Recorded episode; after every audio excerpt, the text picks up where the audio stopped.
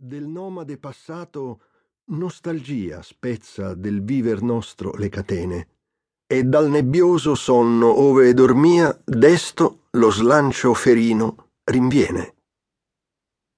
Book non leggeva i giornali, altrimenti avrebbe saputo quale guaio stava bollendo in pentola, non per lui soltanto, ma per tutti i cani d'una certa mole con forte muscolatura e un caldo e lungo pelo, dallo stretto di Paget fino a San Diego. Giacché, annaspando nelle tenebre artiche, gli uomini avevano scovato un biondo metallo, e linee marittime e compagnie di trasporti davano risonanza alla scoperta, migliaia e migliaia di persone accorrevano verso le terre del nord. Questi uomini avevano bisogno di cani e i cani di cui abbisognavano dovevano essere robusti, con forte muscolatura per sostenere le fatiche e un folto pelo per proteggersi dal freddo. Viveva Book in una grande casa nell'assolata valle di Santa Clara.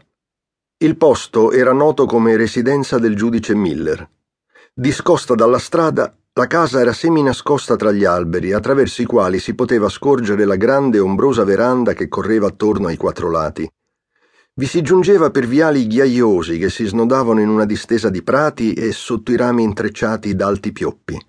Sul retro, poi, tutto prendeva dimensioni ancor più ampie che sul lato anteriore. C'erano grandi stalle accudite da una dozzina di garzoni e staglieri, file di padiglioni per la servitù coperti di rampicanti e un'ordinata distesa di baracche, grandi pergolati, verdi pascoli, frutteti e cespugli di bacche a perdita d'occhio. C'era anche l'impianto per pompare acqua dal pozzo artesiano e la grande cisterna di cemento dove i figli del giudice si tuffavano al mattino e rinfrescavano nei caldi pomeriggi. E in tanto vasta dimora regnava Book. Qui era nato e vissuto per i quattro anni della sua esistenza.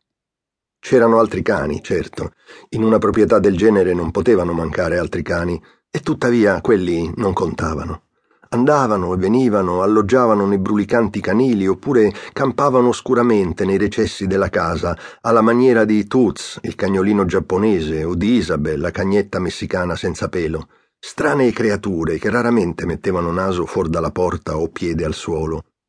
D'altro canto c'erano anche i fox terrier, una ventina almeno sempre pronti a guaiolare spaventevoli minacce a Toots e Isabel, non appena questi li osservassero dalle finestre, protetti da una legione di cameriere armate di scope e strofinacci. Ma Book non era un cane casalingo, e neppure cane da canile. Suo era l'intero regno.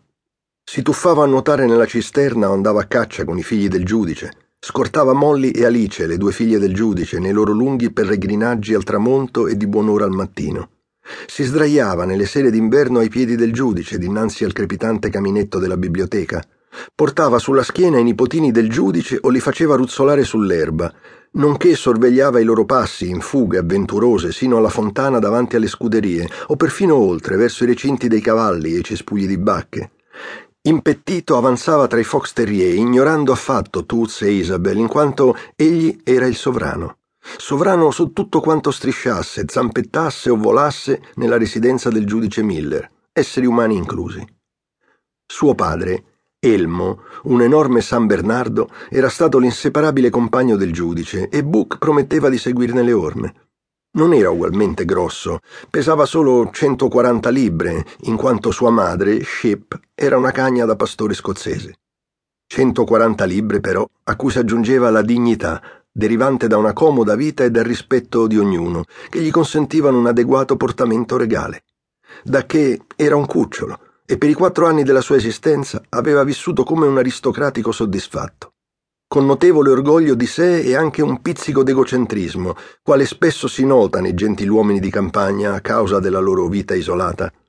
Ma aveva evitato di far la fine d'un cane rammollito la caccia e simili distrazioni all'aria aperta avevano tenuto lontano il grasso dal suo corpo e rafforzato i suoi muscoli, e l'amore per l'acqua era stato per lui, come per i popoli dediti alle fredde abluzioni, un tonico e una garanzia di salute. Tale era dunque la situazione del cane Book nell'autunno del 1897, quando la scoperta di giacimenti nel Klondike prese a richiamare uomini da ogni angolo del mondo verso i ghiacci del nord. Ma Book non leggeva i giornali e non aveva nozione che un aiutante del giardiniere